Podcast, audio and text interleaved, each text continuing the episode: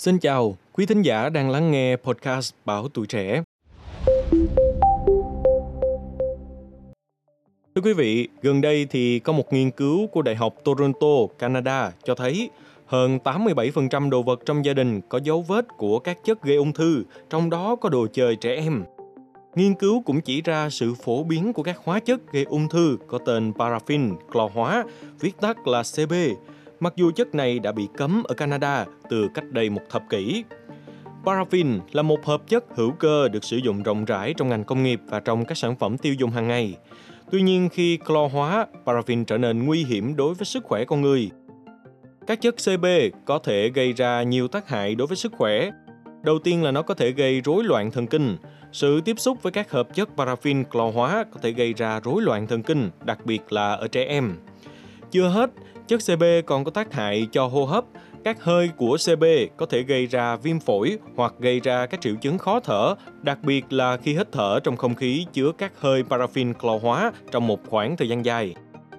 Các sản phẩm chứa các hợp chất paraffin clo hóa còn có thể gây ra kích ứng và chàm da khi tiếp xúc trực tiếp.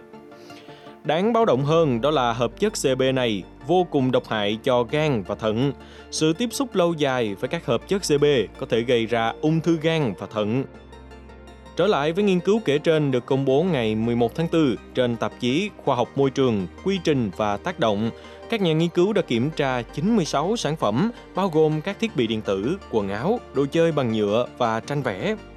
Kết quả cho thấy có tám mươi bốn sản phẩm trong số đó chứa xê pê, một chất phụ gia trong nhựa để làm cho chúng mềm hơn. Tác giả nghiên cứu này là ông Stephen Kutana đã bày tỏ ngạc nhiên khi tìm thấy những hợp chất này trong hầu hết các sản phẩm mà họ đã thử nghiệm. xê pê gồm có ba loại: paraffin clo hóa chuỗi ngắn ét xê xê bê, paraffin clo hóa chuỗi trung bình em xê xê bê và paraffin clo hóa chuỗi dài lờ xê xê bê.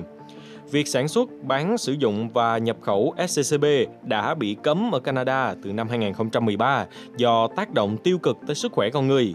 ét xê xê bê cũng được đưa vào lệnh cấm trên toàn cầu theo Công ước Stockholm của Liên Hiệp Quốc năm hai không một bảy.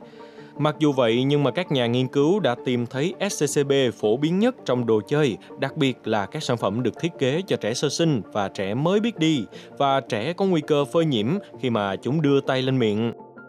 Các thiết bị điện tử như là tai nghe cũng có nồng độ hóa chất tương đương với túi mua sắm.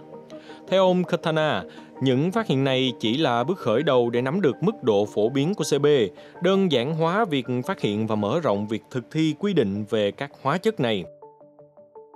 Quốc Huy mong là với những thông tin trong số podcast ngày hôm nay sẽ giúp ích cho quý vị phần nào trong việc tìm hiểu và đưa ra quyết định khi mà chúng ta mua sắm đồ dùng cho gia đình nha.